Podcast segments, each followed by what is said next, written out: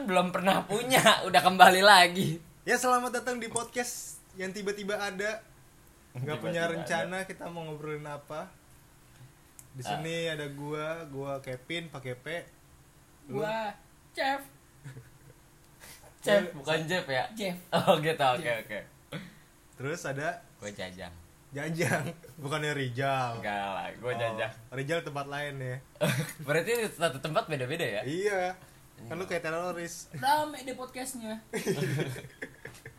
Nah, kita mau ngomong apa yuk? Si bego anjing. Ayo. Nah, si Rijal ini si Jajang ini katanya punya cerita nih buat kita nih. Apa tuh cerita itu Bang Jajang? Iya. Coba diceritain. Soalnya si Rijal bangsat dulu lu Rijal aja lah. Ya, nah si Rijal ini dia punya bukan kemampuan kayak kutukan gitu sih ya sebenarnya. Kutukan. Jadi kalau kemampuan lu bisa ngendaliin, soalnya kalau kutukan kan jadi tiba-tiba muncul aja tuh. Dia berarti kayak ini ya Naruto ya, kutukan Kyuubi ya. Iya. Iya, ekor 9. Tapi waktu kecil masih bisa ngendaliin dikasih ekor 1 doang. Enggak. Biar enggak jumawa orang. Iya. Ekor 1 langsung. Lari kecil langsung kasih ekor 9 kan teman-temannya kalah gitu kekuatannya. Kamu sih kasih 1, 3, 5, 7, 9 gitu. Jadi janganlah jangan banyak-banyak. Iya. Ntar gumoh. Lanjut Jal. Nah lu mau cerita apa nih?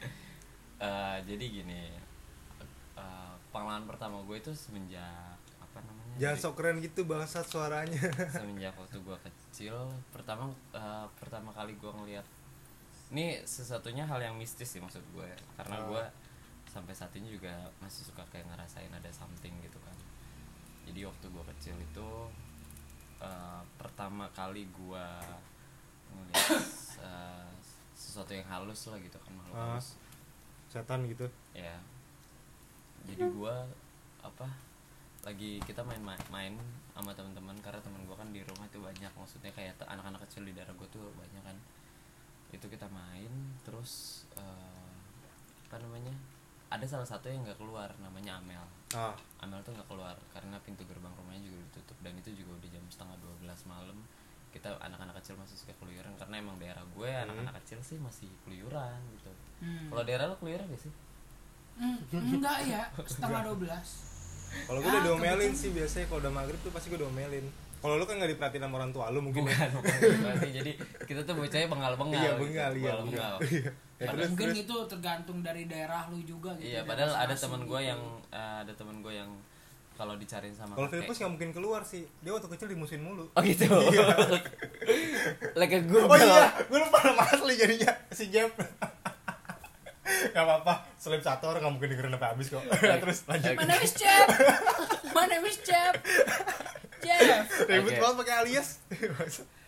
Jadi pas udah jam 11:30 itu Amel nggak keluar kan, terus kita masih main. Karena pengen ngajak Amel main, ya udah kita semua tuh 8 orang apa 7 orang gitu kan ke depan gerbang itu, karena gerbang itu rapat banget sama genteng gitu kan. Jadi tinggi banget kan gerbang. Terus yang lain pada manggil tuh, Mel sini keluar buruan ayo main gitu kan. Cuman dari yang lain semuanya itu mereka manggilnya Amel yang di bawah gitu. Nah, gua doang nih manggil Amel yang di atas. Oh, tapi Amel kelihatan nama mereka tuh di bawah sebenarnya. Iya, gua doang yang di atas gitu kan. Oke. Terus gua udah bilang, "Mel, turun sini, turun." Sampai saudara gua namanya Iqbal, "Lu ngapain sih, Van?" "Enggak, itu si Amel kan bego, ngapain di atas gitu." "Apa itu Amel di bawah?" "Enggak, Amel di atas." Gua debat itu berdua kan, karena saudara gua juga mungkin nggak tahu juga, karena gue doang emang yang liat di atas kan. Sampai kakak gue dikelepak sama kakak gue tuh, dikelepak saya dikelepak ya. Iya. Pokoknya gimana ya, kayak pak gitu sakit dong. Oh itu bukan kelepak, gampar slap. Pas udah gitu, itu tuh Amel di bawah, lo lihat. Pas gue liat ke bawah, ternyata emang di bawahnya itu Amel lagi di depan pintu. Yang di atas itu yang gue liat itu emang cewek hitam tapi anak kecil, hitam doang gitu, tapi dia dada sama gua. Tapi si Amel ini tinggalnya kamarnya tuh di atas apa di bawah? Kamarnya sebenarnya di atas, tapi Amel lagi di, karena kan mau keluar jadi dia udah di bawah gitu. Anak-anak udah dari tadi di bawah gitu. Iya. Anjir. Nah, mukanya kelihatan enggak? Enggak sama sekali, karena itu di balik cermin dia. Jadi cermin transparan gitu kan, kayak kaca film gitu. Oh, iya. Jadi cuman bayangan hitamnya doang gitu yang gua lihat. Saya pas itu gue baru tahu, gue langsung kayak kaget, namanya anak kecil ngaji juga mesti belepotan, gue nggak ngucapin istighfar kan, gue langsung baca doa makan. Takutnya baca doa makan biar lapar gitu. Gue itu pertama kali gue kayak ada something gitu di itu pertama kali gue bisa ngeliat makhluk halus gitu kan, sampai akhirnya sampai sekarang jadi kayak sesuatu yang bisa gue, sebenarnya gue nggak terlalu bisa ngeliat gitu, tapi maksudnya kayak ngerasain. Tapi terus, terkadang dia suka datang gitu ya, suka muncul di tatapan mata lu yang nggak pengen gue lihat sampai mereka tuh nunjukin gitu, walaupun kadang dari wujud aslinya ataupun wujud yang mereka bikin gitu kan. Gue nggak terlalu ngedalamin dunia mistis juga karena gue orang nggak terlalu percaya sama gitu, percaya adanya begitu tapi nggak gue dalamin soalnya, karena ketika gue dalamin gue takutnya nggak kuat gitu kan, soalnya ada temen gue katanya wah ada kamera ada temen gue tuh yang emang udah kebuka mata batinnya, jadi emang udah bisa lihat itu semua, sampai akhirnya dia tuh udah kayak di introvert gitulah, jadi dunia dia tuh dunia gaib aja gitu ya semuanya, udah nggak peduli lagi sama dunia yang mungkin kita ini. Tapi dia anaknya pinter, punya temen dari situ. Oh itu pinter gara-gara setannya ngasih contekan. Iya. Ini jawabannya yang ini bro. Bisa jadi itu. Iya. Lu harusnya begitu sama makhluk gaib aja. Ranking 1 lu di sekolah nanti. Soalnya biasanya gitu tuh, udah punya mata batin kebuka kan, dia pasti ya temenan nama ya dunia dia akhirnya. Tapi gue nggak tahu ya maksudnya apa lelucon lu semua tuh bisa jadi beneran apa enggak sama dia gitu kan, maksud gue. Tapi emang sejauh ini dia sekolah di negeri tuh favorit semua dan itu kelas grade A semua gitu. Kok lu jadi memvalidasi sih omongan kita? Kan jadi kita emang, ini jatuhnya. Tapi emang dia emang begitu enggak? Yeah. Kalau dia emang, tapi kalau misalkan emang contohnya kan gue nggak tahu gitu kan. Bagi kalian yang ingin pintar. Kalau misalnya mungkin terjadi gitu ya, contekan bisa dikasih sama jin, kayak banyak yang kedukun sih harusnya. Oh gitu ya? Enggak, banyak orang yang betapa. Iya, anjir mata batinku. Dukun tajir kali ya? Dukun makin tajir ya? Gak tahu juga sih, tapi kenapa dukun banyak yang miskin ya? Iya, gue bingung itu dong. Padahal udah dijajalin duit. Ya mungkin ya itu karena itunya tuh serangan formalitas makin miskin semakin serem. Iya benar. Makin kumuh. Iya benar anjing. Iya benar anjing makin kumuh. Ilmunya kuat banget enggak dipakai. Iya benar. Bukan enggak pernah dipakai, enggak terkenal, pakai kagak dipakai, miskin makanya. Nah, udah dari situ gue kayak kayak gue udah mulai kayak entah di rumah gitu, di rumah gue sendiri kayak di adik gue, gara-gara gue waktu itu gue ada sepupu gue sih, gue kan anak bontot, jadi ada sepupu gue maghrib dia main keluar karena kan emang kata nyokap gitu, kata nenek gue emang kata orang zaman dulu lah maghrib itu nggak boleh keluar karena di situ baru bangkit lah tuh setan-setan masih jembatan antara baru bangun tuh waktu di antara waktunya pas gitu, ibaratnya itu kayak laler sama nyamuk tuh ganti sip. Iya ganti sip. Apusan lah ya kalau ibaratnya seperti apusan. Bener. Sama di mana ada lalat itu nggak ada nyamuk ya? Nggak ada. Iya ya. Nggak ada. Aku baru nyadar itu. Pagi itu tuh shiftnya laler. Begitu ya. Malam itu shift nyamuk. Lu lihat deh, mana ada? Nyamuk DBD gimana? Coba bertemu. Nyamuk DBD. Nyamuk DBD. Itu cuma konspirasi doang lah kalau DBD itu gue nggak percaya tuh dari nyamuk doang gitu. Oh iya. Itu imun badan lemes gitu. Oh iya. Imun badan lemes lah ya. Pokoknya minum. Iya. Oke. Oke, jadi pas udah adek gue maghrib itu dia main petak umpet sama temen-temennya. Akhirnya gue bilangin lah tuh ke nyokapnya dia kan. Tacie tuh lihat tuh si Romi main petak umpet maghrib. Dipanggil lah tuh dikejar. Sampai dia dipukul pas gitu di luar terus kabur ke rumah. Kan rumah gue itu rumah nenek gue jadi satu kan. Karena ada kamar mandi tuh di rumah nenek gue ada 3, di dalam ada 2, di luar 1. Nenek lu kaya ya berarti? Karena kan orang zaman dulu kan matokin tanah apa? Tuh matok kan, nggak. Oh iya. Tanah tuh matok dulu kan. Jadi daerah gue kenapa rumahnya pada banyak yang gede-gede? Karena mereka pada matok kan rumahnya, curang. Di lereng sekarang kita nggak bisa matok. Mas orang mesti beli kan, dia mesti kerja. Sengsaranya hidup kita. Bilangnya sama orang tua lu miskin amat jadi anak. Nah jadi pas sudah dia dikejar masuk ke rumah, dia larinya ke kamar mandi. Lari ke kamar mandi mungkin kalau dari dari agama Islam kan ada doa buat masuk kamar mandi gitu kan. Ibaratnya karena kan kamar mandi itu sesuatu yang negatif gitu kan. Nah ya udah dia masuk tanpa harus segitu. Nah dibuka sama kakak gua kamar mandinya, adik gua hilang, adik sepupu gua. Adik lu hilang? Di kamar mandi tuh nggak ada orang. Tapi kamar mandi ada 3, janjian kakak lu salah buka. Enggak, karena kan yang di dalam ada 2. Oh, lagi kejar-kejaran nih ceritanya. Oh iya. Yang di dalam ada 2, yang di luar 1. Kayak di film-film berarti ya. Itu adik gue hilang. Iya, terus? Adik gue hilang terus. Keren tuh. Sampai kakak gue kok enggak ada ya. Tutup lagi. Terus dia enggak percaya gitu kan, mungkin di balik pintu, tapi dia langsung ngomong bismillahirrahmanirrahim. Dibuka sama kakak gue sama gua. Gue di belakang kakak gue kan. Enggak ada juga ternyata. Baru nutup 5 langkah apa berapa langkah, langsung ngomong tuh adik gue, dibuka jebret, Uninanda orang romnya di belakang, dari tadi romnya di sini juga dipanggil-panggilin malah nggak nengok. Gue berdua kaget di situ. Terus kakak gue jadi kalau kata mitosnya kan bisa diumpetin genderuwo. Mitosnya itu kan diumpetin genderuwo gitu kan. Tapi untung dia bisa keluar dari dimensi itu dong. Nah, itu gue yang gue sampai sekarang masih bersyukur gitu. Iya, untung anaknya masih hidup juga adik guenya kan. Itu kejadian yang bener-bener gua sampai takut selalu lama kamar mandi gitu. Karena gua selalu ngebayang kok adik gua, kalau kakak gua. Tapi lu biasa kalau mandi lama, cuy. Hah? Biasa lu kalau mandi lama, sampai sejam gitu loh. Gua lama pupnya. Nah, itu kan kalau pup kan sebenarnya kan itu adalah hal paling terindah manusia. Tapi lu percaya enggak? Pocong tuh biasa di kloset loh. Astagfirullahaladzim, ya Allah Rabbil Tuhanku la ilaha illallah Rasulullah. Sumpah, kabarnya gitu. Jangan gitu. Tapi pocong nih ya, orang-orang kan mikir pocong loncat-loncat. Terus diri tegak gitu doang. Benernya enggak. Mereka tuh diem, jalan terbang. Terus kalau berdiri tuh gini goyang-goyang. Terbangnya kayak gimana? Gua tanya. Terbang gini. Terbangnya ada begini. Tetap vertikal. Serong ya. Tapi nyerong, gini, ya, nyerong. Gua pernah lihat waktu. Jadi anjing bener valid tuh berarti. Gue makanya gue tanya sama lo itu beneran nyerong apa enggak? Setahu gue ya, sepengetahuan gue juga gak bisa lihat. Karena gue pernah kalau di anak kecil daerah gue itu zaman dulu berak di buang air besar lah ya. Udah, buang air besar di buang air besar itu di got udah hal biasa gitu kan. Jadi kita semua buang air besar kadang suka di got namanya. Itu gue yang gue lakukan dulu. Pencemaran lingkungan ya dari kecil Anda ya. Itu pas banget malam Jumat, soalnya malam Jumat. Gue nggak tahu itu kliwon apa karena gue nggak ngerti bahasa kayak gitu kan.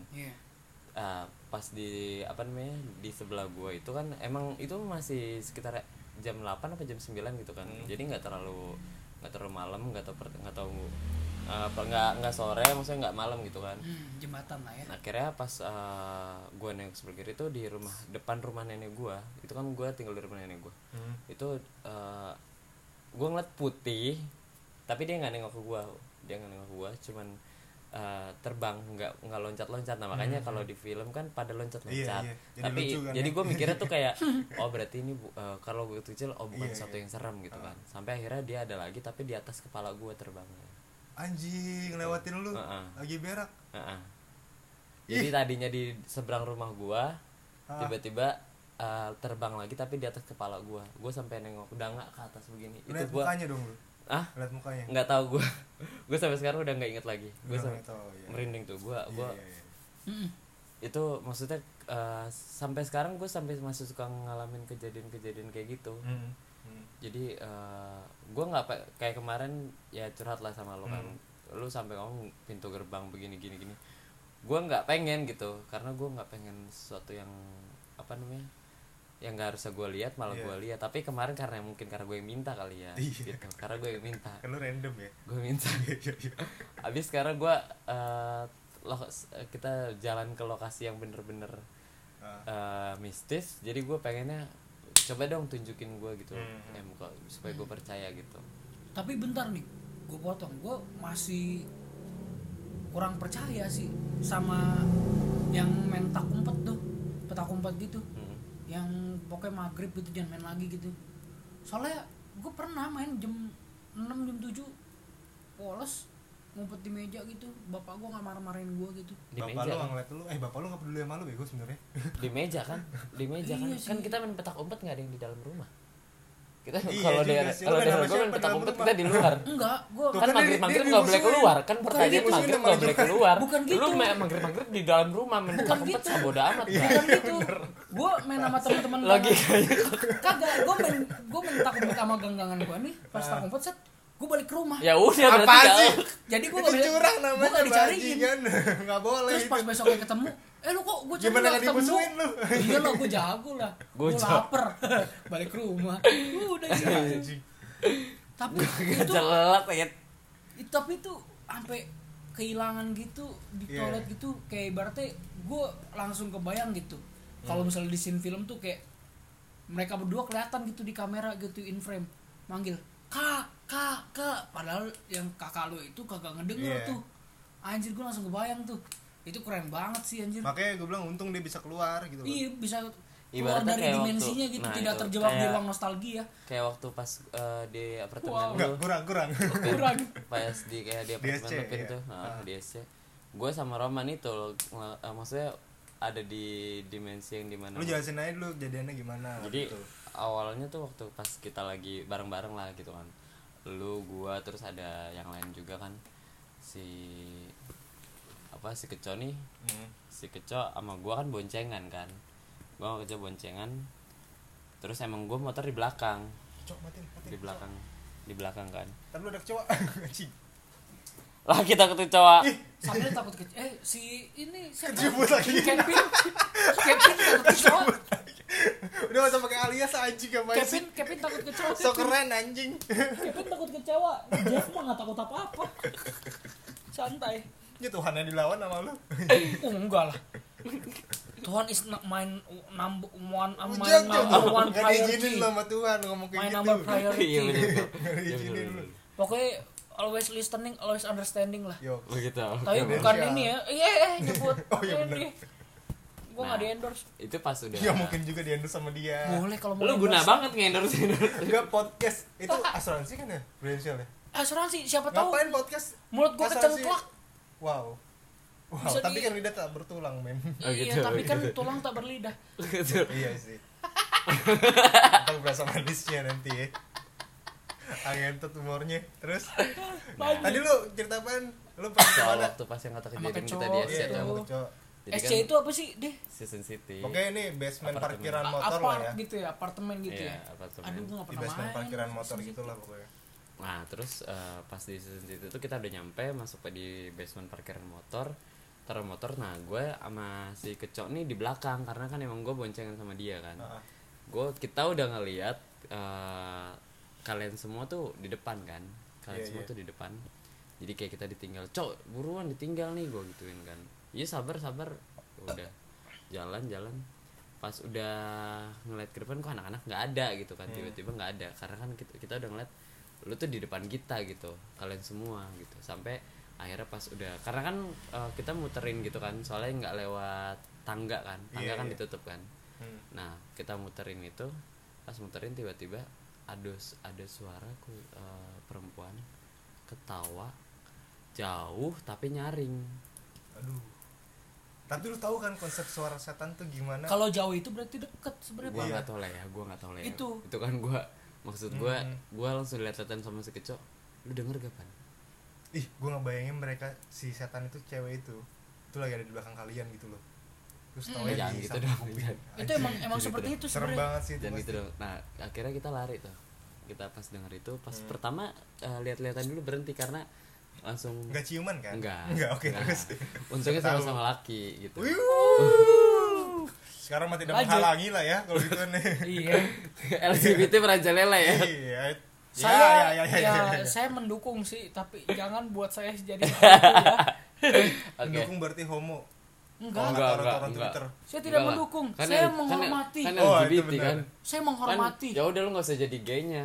Kan bisa jadi itunya biseks. Oh, gue cewek dong. Yang penting ceweknya, bro. Gue cewek dong. Kok bisa cewek? Bisa lu bisa cewek, bisa cowok. Main Instagram dong. Enggak, gue enggak main apa-apa. Gue masih main. Makan dia anak Tuhan, bro. Ah, gitu. Oke, masih suci lah ya. Yoi, bener banget. Yang tiap hari gitu. Pas udah gue lihat-lihatan sama si Kecok kan. Dia nanya, "Lu denger gak?" Terus gue bilang, gue denger cuy, langsung kita merinding bener-bener. Yeah. Mungkin gue doang, tapi gue gak tau dia merinding apa enggak. Kabur lah itu, langsung kabur. Siapa lari duluan? Gue gak tau, kita dulu pokoknya lari sekenceng-kencengnya sampai ke lift tuh. Yeah. Itu kan nanjak kan. Ini baru belok begini. Nah jadi lokasinya ini kayak masuk ke parkiran basement gitu ya motor ya. Terus karena pintu buat, kan SCN-nya apartemen yang nyambung sama mall. Jadi tangganya itu buat masuk ke apartemen tuh mesti lewat liftnya lagi, ada lagi lift mall. Tapi untuk kesana lo harus keluar dari pintu masuknya gitu jadinya. Nah pas udah, karena pas itu agak nanjak kan, nanjak baru belok kan buat nanjak, tiba-tiba ketawa dia tuh. Ih, itu langsung pas kayak gitu baru nanjak karena masih jaraknya masih agak jauh buat nyampe ke lift kan. Itu langsung lari sekenceng-kencengnya berdua, terus kalian tuh nggak ada gitu mikirnya. Anak-anak kemana? Anak-anak kemana? Nggak tahu, gue juga nggak tahu cowok ini kemana. Balik lagi deh tuh, tiba-tiba kalian di belakang. Ya emang gue ngeliatnya sih lu jalan duluan sebenarnya. Itu debatnya Esa ngomong begitu, lu pada ngomong begini, yang lain pada. Gue sampai kecut tuh kesel, orang kita tuh ngelihat lu semua tuh di depan gitu. Terus akhirnya baru pas sampai di atas si kecoa ngejelasin kayak ada dimensi. Gue kan sampai saat itu juga masih gue nggak ngerti dimensi kayak gitu kan ya. Oh berarti kecoa lagi sial soalnya bareng lu. Iya gitu ya. Harusnya lu aja yang di situ. Ya, jangan kejebak. Jangan dong. Kan korbannya lu harusnya. Nah, harus kalau sendiri sih nggak mungkin lah. Ngisengin orang sendiri tuh kayak males gitu. Mending dua gitu. Nggak seru ya. Ada pencapaian gitu. Nggak digosipin ya mereka tuh ya. Ngisengin satu orang doang. Nggak guna gitu ya. Guna lu. Ini kan enak gitu ngisengin orang Jawa sama orang Padang gitu. Rasis ya. Iya. Sebut kampung gitu. Iya, bener kan. Ngisengin apa sih? Kok Jawa itu apa sih? Makanan manis dan Padang makanan pedas gitu. Wah, ada pedas dan manis nih disengin nih. Gitu. Disengin lah gitu. Kayak perfect gitu kalau makanan pedas manis, apalagi nasi goreng. Mohon maaf, bapaknya lapar. Baru terus makan mie. Dua loh. Oh ya, oke. Yoi. Ya, jadi pas banyak banget sampai yang bikin gue selalu kayak kayak kejadian bener-bener makhluk halus tuh. Sampai berdua sama si Kevin juga pernah itu kejadian yang kata di Kemayoran. Pernah emang ya? Kemayoran. Yang ngapain kita? Dari rumah gue mau ke rumah kecok. Oh ya, coba gue lupa deh. Coba ceritain. Jadi kita itu yakin gua. Ya amal lu. Bukan cerminan gua. Enggak. Sampai nanya kan. Lu kenapa? Oh iya yang di jalan ya. Anjir. Kaget gua. Oh iya, terus. Anjir. Ya ini kita podcast sambil nonton Netflix ya. Keren banget kita, sumpah. Podcast menghabiskan. Ngiler sih bangsat. Ini kecoanya. Tidur ngeces ya? Iya emang. Awas ini kecoa lo. Jangan dibunuh. Jangan botol gua. Nah, udah yang itu loh, yang bener yang gua bilang kakinya panjang. Iya. Itu kalau itu gua ngeliat wujudnya. Ya kita lagi di jalan gitu kan, gua lagi bawa motor. Dan itu kan pas banget udah lewat jam 12 malam. Iya, dari Kemayoran lo ngeliat ada sosok cewek perempuan duduk di trotoar. Duduk di trotoar. Terus tapi kan kita lewat jalur cepat, itu ada jalur lambat kalau di Kemayoran kan. Gitu kita udah lewatin gerbang gambirnya si Kemayoran tuh. Yeah. Terus tuh cewek dari jauh gue lihat emang duduk, gue pikir kayak emang pemulung lah, mohon maaf gitu, kayak pemulung atau pengemis gitu kan, emang mau tidur di situ kan. Terus wujudnya emang bajunya hitam, kakinya selonjoran doang, tapi nggak kelihatan karena kan ada pembatas antara jalur cepat sama jalur lambat kan. Nah. Karena kalau di Kemayoran kan jalur cepetnya dibatasin sama tapi ada pohon-pohonnya kan. Iya. Nah, beton akhirnya, beton ada pohon. Terus habis itu pas udah mau nyampe deket dia, gue pikir tanjakan. Gak julukan polisi tidur ya. Gak julukan polisi tidur. Kalau enggak kayak yang kata garis-garis putih itu loh. Nah, buat orang gak ngantuk. Ternyata kakinya itu selonjoran tuh perempuan pas banget dan dia ngeliatin gua. Terus kakinya digoyang-goyangin. Makanya gue bilang langsung teriak sama gue langsung ngumpet di punggung lu kan. Yeah. Mil, gue langsung begitu. Gue langsung tutupin muka gue itu di punggungnya dia. Lu kenapa? Kata si Kevin kan gitu kan. Kesebut lagi terus. Kata si Kevin, lu kenapa? Enggak apa-apa, udah buruan. Gue udah minta buru karena gue orangnya emang kalau sesuatu yang kejadian hari itu ataupun saat itu nggak bisa gue langsung ceritain gitu. Butuh satu tempat emang yang jauh dulu ataupun entah kapan baru supaya gue tuh tenang dulu gitu. Itu baru pas udah jauh itu dia ngeliatin lu tuh. Iya. Muka itu dari itu pas, dia pamer, gue dilindus tapi nggak apa-apa kaki gue. gitu loh. Masih bisa gerak. Belum aja si Kevin dikasih lihat. Iya. Gua mikirnya tuh maksudnya orang kan, orang biasa. Terus akhirnya ntar kalau dikasih lihat gimana ekspresinya. Kita pengen tahu aja gitu kan. Iya, gua juga pengen tahu gimana kalau dikasih lihat. Jangan, orang mah jangan kayak gitu, jangan dipenasaranin. Tapi sejauh ini ya, ada teman gua namanya Dito, waktu itu di rumah ada debus. Jadi di rumah gua, di daerah gua pernah ada debus zaman kita kecil. Debusnya itu jadi dua hari. Hari pertama buat dua hari. Hari pertama pemanggilan roh-rohnya di gang sebelah rumah, gang gua gitu kan.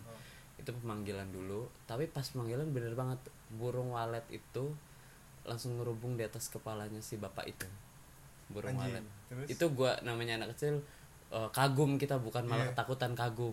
Dikiranya kita itu juga mikirnya sulap. Bisa bikin usaha loh. Sarang burung walet. Iya. Bikin usaha minuman. Mahal loh itu. Tajir tuh. Orang tipe C kalah tuh pas itu. Kita semua tepuk tangan gitu. Kita semua tepuk tangan karena mikirnya kagum, kayak sulap lah gitu, ngeliatnya kayak sulap gitu kan. Pak Karno ya. Nah, sampai akhirnya udah tuh besoknya, tapi malam. Besoknya malam buat acara debusnya, karena dia habis pemanggilan roh itu dia ngeset semuanya kayak buat tendanya. Set apel lah ya. Terus akhirnya udah ngerubung di lapangan dekat rumah gua. Itu dulu lapangan, kalau sekarang udah jadi rumah-rumah orang Madura lah gitu kan. Nah, itu ngumpul di situ, kita semua ngumpul kan. Dia pertama bukan potong tangan tapi kayak garis-garisin tangan pakai gitu. Tapi kok kebal gitu kan. Wah, kita tepuk tangan. Sampai akhirnya diputusin tangannya. Tapi dia tetap hidup. Iya dong, tetap hidup. Tapi diputusin beneran. Diputusin. Darahnya masih keluar. Anjir. Dan dia masih biasa aja. Ini ada salah dengan lingkungan kita deh kayaknya ya. Kenapa? Anak kecil diliatin kayak gitu kan bahaya ya. Nah, itu. Itu. Nah, habis itu udah tuh dia masuk ke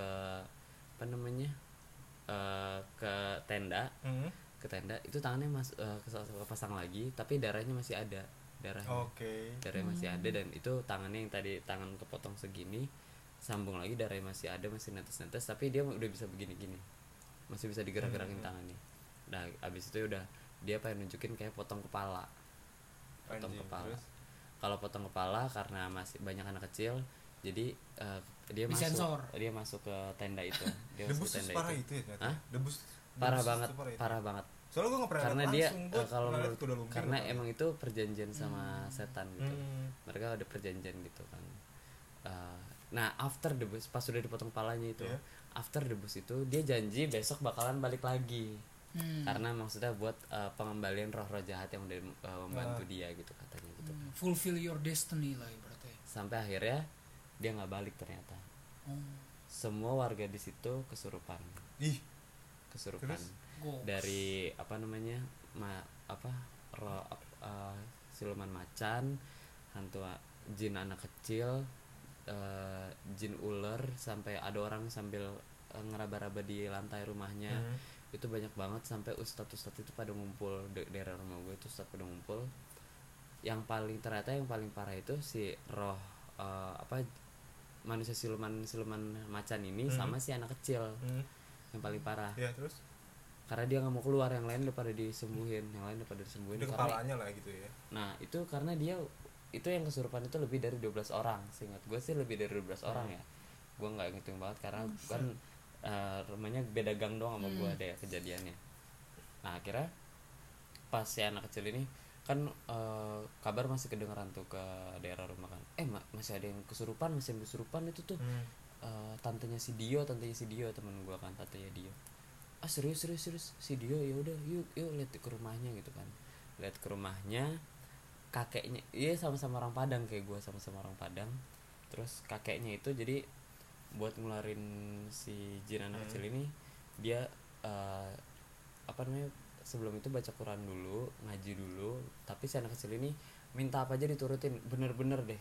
Itu kita semua ngelihat. Nyusahin ya mbak ya. Emak-emak, iya bener-bener. Dia tuh emak-emak tapi kesurupannya setan anak kecil. Yeah. Gitu. Dia mau makan mulu, makannya bener-bener kayak makan orang kesetanan. Yeah. Ini ciki udah dibuka, makannya terus sapi ngambek lagi, terus minta lagi, sampai akhirnya kakeknya temen gue ini udah siap kan. Tapi sebelum siap itu dia ternyata dia ribut tuh ributnya kayak ribut pencak silat gue ngelihatnya sebenarnya. Tapi dia sendiri gitu kan. Iya. Gue ngeliat kalau orang yang nggak ngerti karena gue juga masih kecil gitu kan sampai sekarang masih ingat banget. Iya ributnya kayak orang pencak silat gitu kan. Sampai akhirnya nggak pencak silat, tapi pencak silat tuh bukan pencak silat lagi kontes, tapi lagi latihan tuh nggak kena Rata sama sekali gitu. nggak kena kayak gue mau nepis lu tapi emang nggak kena sengaja nggak kena gitu kan. Terus kayak cuman buat beginiin ngegebuk dada tapi cuman kayak jauh dari jaraknya jauh tapi gitu kan. Itu emang kayak gitu yang pengalaman gue pernah ngeliat dan gue juga pernah tahu dari orang-orang abang-abangan gue juga. Emang kalau berantem yang secara mistis buat kasat mata nggak kelihatan gitu, lah ya. Nggak kelihatan. Cuman kalau untuk mereka berdua yang pelakunya itu tuh ada kelihatannya kayak ibarat aura lah. Iya sampai akhirnya tapi darahnya ada. Si ibu-ibu ini akhirnya keluar darah. Darahnya itu keluar semua. Iya. Darahnya campur merah campur hijau. Jadi merah duluan abis itu hijau. Hijau itu kayak ijo-ijo reak gitu keluar semua. Mungkin kalau kita ngereak biasa tuh kan sedikit ya. Kuning ini reaknya banyak. Reaknya banyak banget. Reaknya banyak banget. Berarti si ibu itu paru-parunya bersih ya. Langsung paru-paru bersih ya. Iya, paru-paru bersih aja. Enggak usah pengobatan lagi bagi dokter. Iya, tinggal kesurupan aja lu. Pas si anak kecil setan itu keluar, udah selesai. Tiba-tiba cucunya sepupunya teman gue ini si Dio namanya namanya Kevin juga nih. Oh iya. Pakai V cuman dia kan ya. Dia pakai kayak gue pengen kira Sunda si, kan karena gue ngeliatnya dari jendela dia berantem di dalam rumah terus kita pasti Kevinnya begini di balik lemari nongolin muka langsung dia tuh kesurupan lagi tapi si siluman harimau itu itu pas itu karena langsung ngeliat ke jendela dia langsung si Kevinnya itu langsung habis pas kesurupan langsung ngeraung-raung gitu terus ngeliat ke jendela sedangkan yang di jendela itu bocah-bocah semua nih bocah-bocah semua kabur langsung pas waktu wah teriak semua bayangin tiba-tiba setan tuh ngeliat lu gitu kan anjing seru gue gak bayangin tiba-tiba ada macan di belakang lu temen gue itu satu kayak lu kayak lu nih dia sampai ayo udah balik lagi ngapain balik lagi lu gak liat tadi si Kevin itu ngeliat semua bego lu ya bocahnya penasaran tapi si Dito Dito itu bocah penasaran gue pengen kesurupan deh rasanya anjing orang nggak ada yang pengen kesurupan dia pengen bersihin paru-paru juga itu iya bilang wih murah gratis sih padahal masih kecil aja kagak ada penyakit dia pokoknya selalu pengen tahu tentang yang mistis tapi dia nggak pernah ditunjukin kalau dia ya gue juga begitu sih sama sekali nggak pernah ditunjukin tidak layak kami itu tidak layak gitu iya kaum tidak layak sebenarnya kayak dihargain nanti setannya kayak pas yang kata dikontrakan di Cibinong gua yang rep-repan gara-gara dia yang ngelakuin zina di kontrakan kan gua yang rep-repan nah itu lu juga lagi di ewe sama setan bener ya astagfirullahaladzim ya Rabb Allah Tuhanku tapi rep-repan biasanya kayak gitu mitosnya rep-repan ini bukan cuma di Indonesia doang di Eropa mitos begitu biasanya ada setan yang lagi ya itu kejadian yang kata teman gue yang gue ceritain dia di hotel Oyo Red Doors di deket rumah Feni tuh Tamburan temen gue jadi dia pegawai yang satu punya toko di Tanah Abang yang satu pegawai di Tanah Abang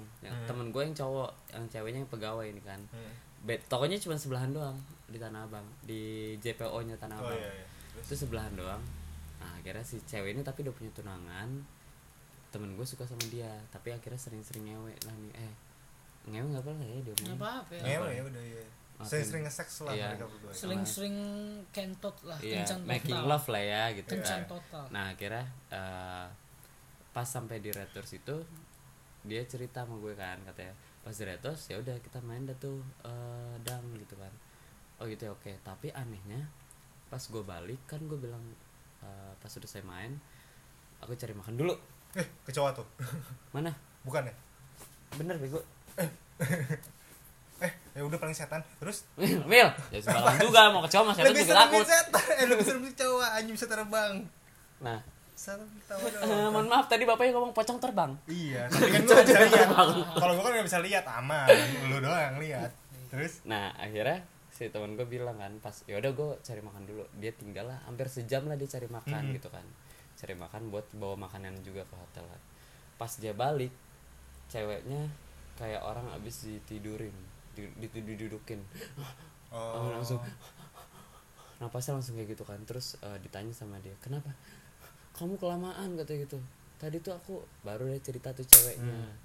Jadi pas dia keluar, ceweknya tidur masih dalam kondisi telanjang, cuman selimutan, telanjang bulat lah, nekat gitu kan, selimutan.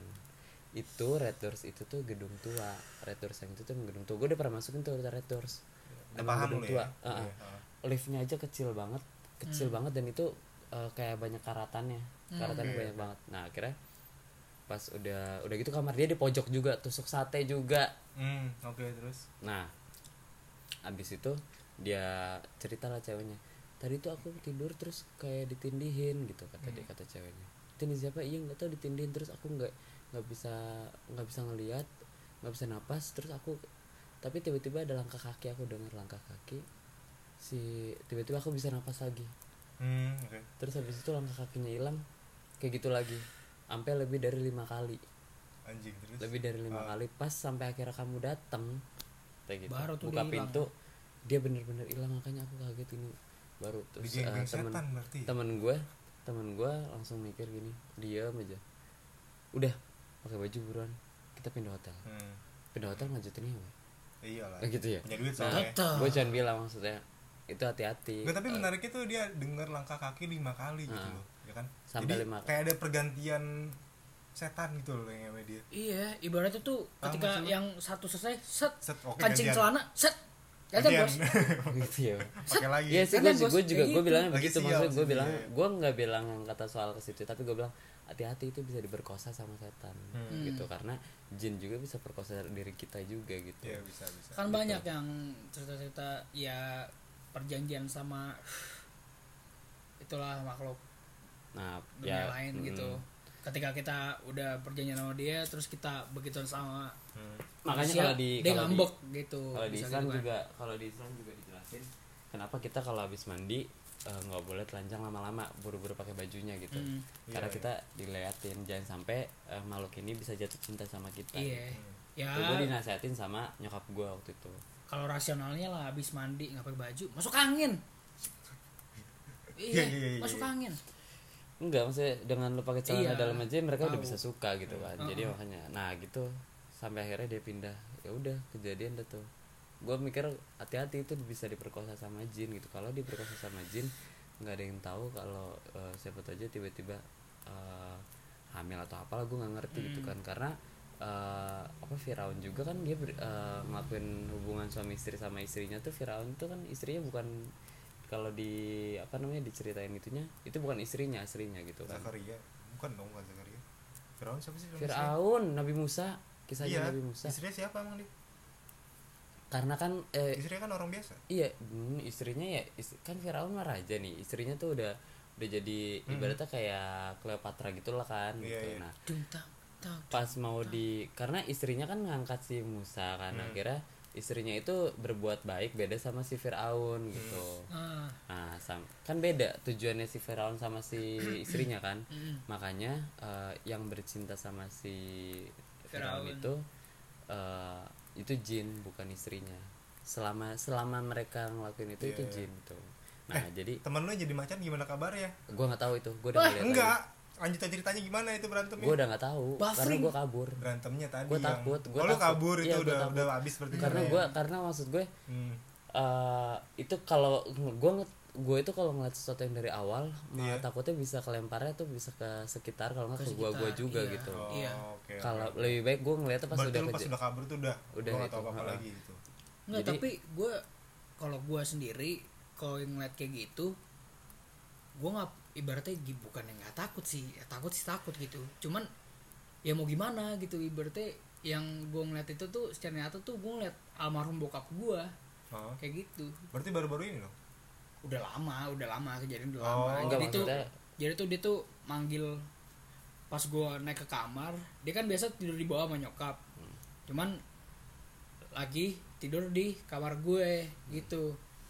Gue baru pulang jam berapa ya, sekitar jam 1:30 gitu baru pulang. Jadi kamar gue tuh kayak ada 2 gitu, yang di atas ada sekatnya cuman nyambung, dua kamar jadi 1. Iya, gue tahu kan. Gue lagi di kamarnya sebelah kiri sini, bokap gue di kamarnya sebelah kanan. Gue lagi main HP, tiba-tiba bokap gue manggil, cuman pakai bahasa Sunda. Pokoknya gue lupa dia manggil gimana, pokoknya itu Sundanya halus banget, yang bener-bener gue nggak tahu Sunda zaman lama banget dah. Pokoknya sini kemari kayak gitu segala macam lah intinya. Saat gue duduk gue nemenin, itu sepengetahuan gue sih kayaknya sih bokap gue lagi dimasukin sama uyutnya dia. Dan ketika gue iseng ngeliat gelagapnya, perlakuan segala macem, itu dia berlaku seperti macan. Dia ngegaruk-garuk kasur. Uyut tuh macan berarti? Enggak, ya kalau sepengetahuan dari bokap gue, emang uyut gue itu punya kodam lah ibaratnya. Dia ada sedikit, kata bukan sedikit sih, keturunan Siliwangi. Oh gitu. Putih gitu, makanya pas gue lagi liat dia ngomong gitu segala macam, iya garuk-garuk gitu di kasur. Jadi gue sih nggak tahu ya, itu katanya sih nggak tahu kenapa lagi ada yang nyerang bokap gue secara tidak terlihat gitu. Lindungin atau akhirnya dia yang ngelindungin. Dan ketika udah selesai dimasukin gitu segala macam, akhirnya bokap gue lemes, sudah cerita ke gue, iya tadi ada yang mau gituin papa, tapi akhirnya dilindungin sama uyut. Terus disuruh pergilah mereka semua ini gitu. Soalnya yang pokoknya bokap gue langsung ngomong, katanya kekuatan lu mau giniin cucu gue belum ada apa-apanya. Anjay. Dia terus bilang gitu. Serem ya. Jadi akhirnya mereka Gigi, semua pada daun. Mereka semua. Stop dulu. Gitu aja lu enggak ada apa-apanya. Akhirnya mereka langsung bilang, "Lu enggak ada apa-apanya, lu jangan ngisengin cucu gua gini segala macam. Mending lu pergi dah. Daripada gua ibarat kata kasarnya, daripada lu gua nyahin gitu segala macam." Udah gitu. Terus akhirnya ya udah.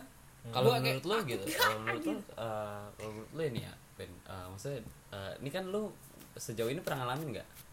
Nggak, gue pengen suara-suara doang sih. Nah, maksudnya sesuatu yang belum pernah lu lihat tapi cuma lu denger doang gitu kan? Lu pernah apa namanya? Kalau spekulasinya maksudnya menurut lu sendiri gitu? Kenapa tuh? Hal kayak gitu tuh menurut logika lu kayak gimana gitu? Mau lihat dari sudut pandang apa dulu nih? Medisnya atau mistisnya? Coba mistisnya dulu. Yang Filipus tadi? Enggak Filipus tadi doang gitu. Jadi maksudnya sesuatu yang ada di mistis yang ada di sininya, menurut pandangan lu mistisnya kayak gimana? Kalau gitu? Gue percaya setan itu atau jin itu bentuknya tuh energi gitu.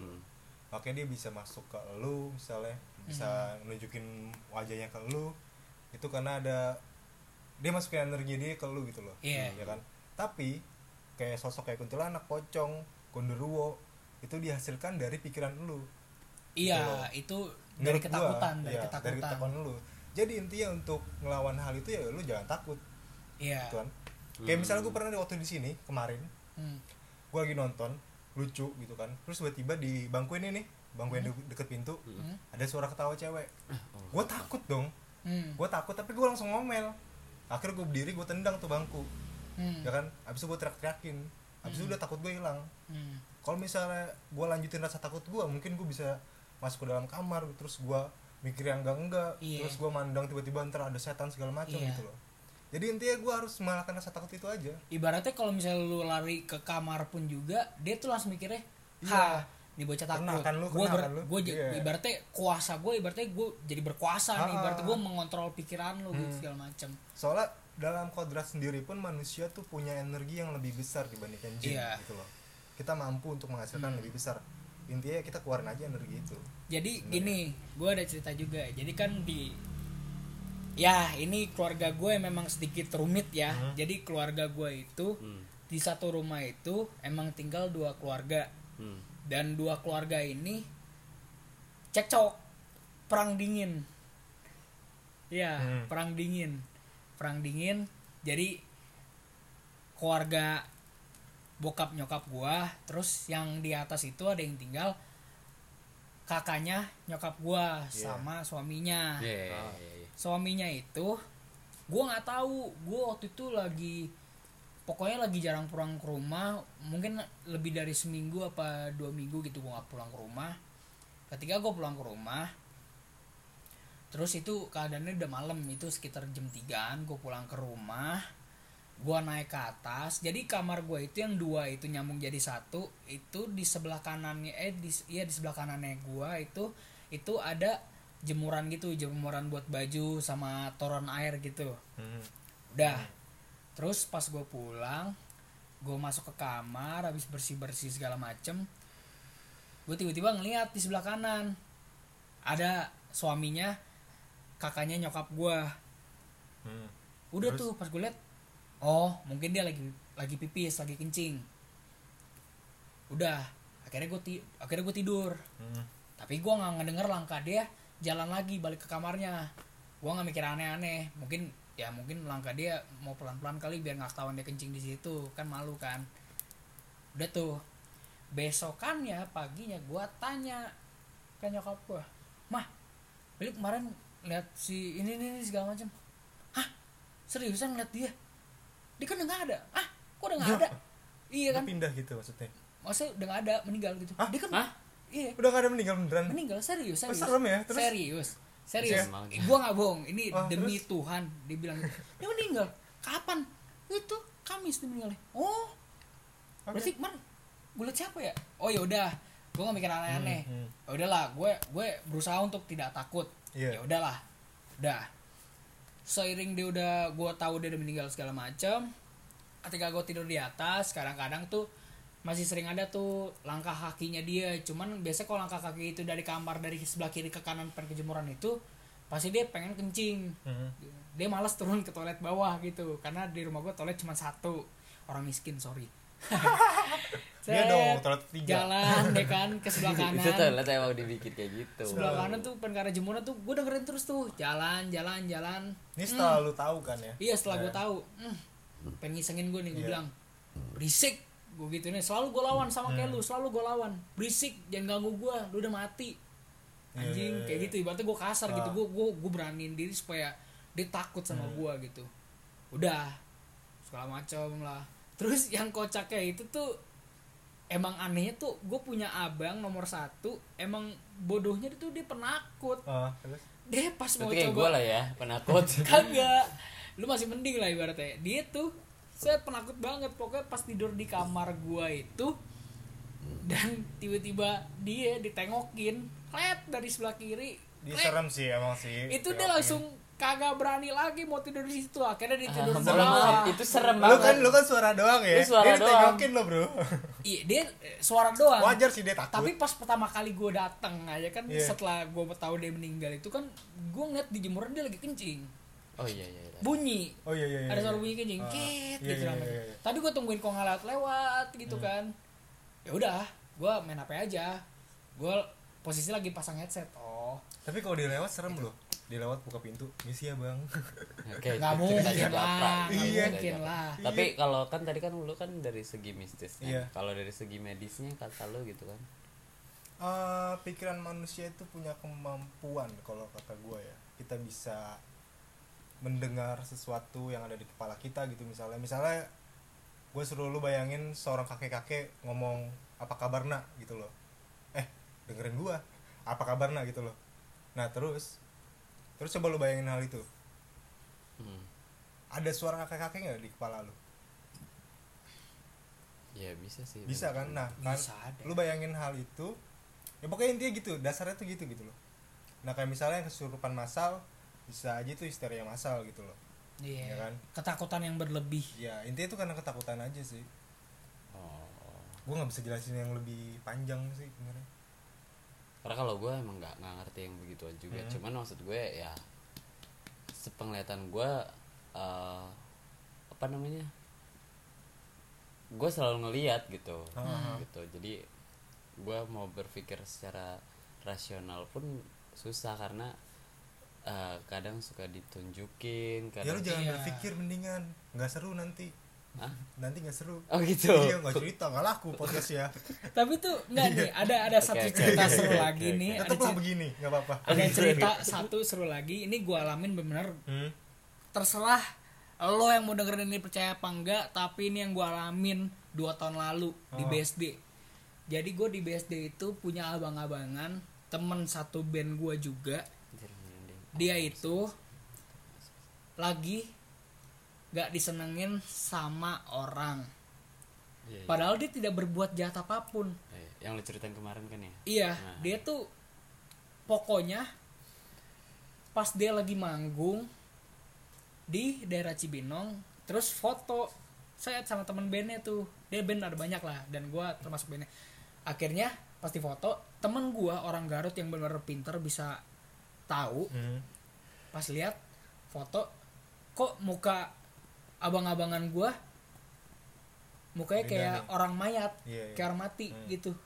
Udah, itu kebetulan itu pas di Lemanggung itu hari Selasa, dia temen gue yang orang Garut ini langsung bilang, oke, hari Kamis sebisa mungkin kita kerjain, ibaratnya kerjain tuh kita keluarin. Akhirnya karena ada something loh. Ada something dia orang temen gue ini orang Garut ini asuy. Dia kayak ngiranya ini harus cepet-cepet segera dikeluarin. Oke lah, itu Kamis setelah tutup tokonya dia itu di BSD, langsung jam 1 langsung dikerjain. Pokoknya singkat ceritanya itu mediasi ngeluarinnya itu tuh pakai telur badannya. Badannya itu disap gitu. Telur set segala macem, akhirnya dipecahin telurnya, dar ada paku 3 biji itu karat, dan silet 1 cuman kebagi jadi 4. Itu kata temen gue yang orang Garut si asuy, kalau misalnya itu seminggu lagi kagak diambil meninggal. Dan itu bener-bener gue baru pertama nyaksiin, ya anjir, gue awalnya nggak pernah real gitu ya, secara real gue apalagi dalam telur yang masih utuh gitu. Iya, telur utuh. Gue anjir, gue baru pertama kali ngeliat orang bener-bener dikirim santet begitu tuh, gue baru percaya ini nih. Gue lihat secara langsung, dan waktu itu sempet gue fotoin pakai HP gue yang rusak. Anjir, gue kaget, asli kaget banget. Gue bilang pertama kali gue ngeliat beginian, anjir, gue kira bohongan gitu, nggak pernah percaya gue masalahnya gitu. Serem sih itu. Di sini di rumah gue. Kenapa gue serem banget kayaknya ya tempat tinggal gue. Kalau di sini tiap kali mandi di atas kan, gue selalu mandi di atas. Iya. Tapi emang serem kalau kamar mandi atas gue akuin itu. Tiap kali gue mandi di atas tuh yang gue bayangin itu perempuan.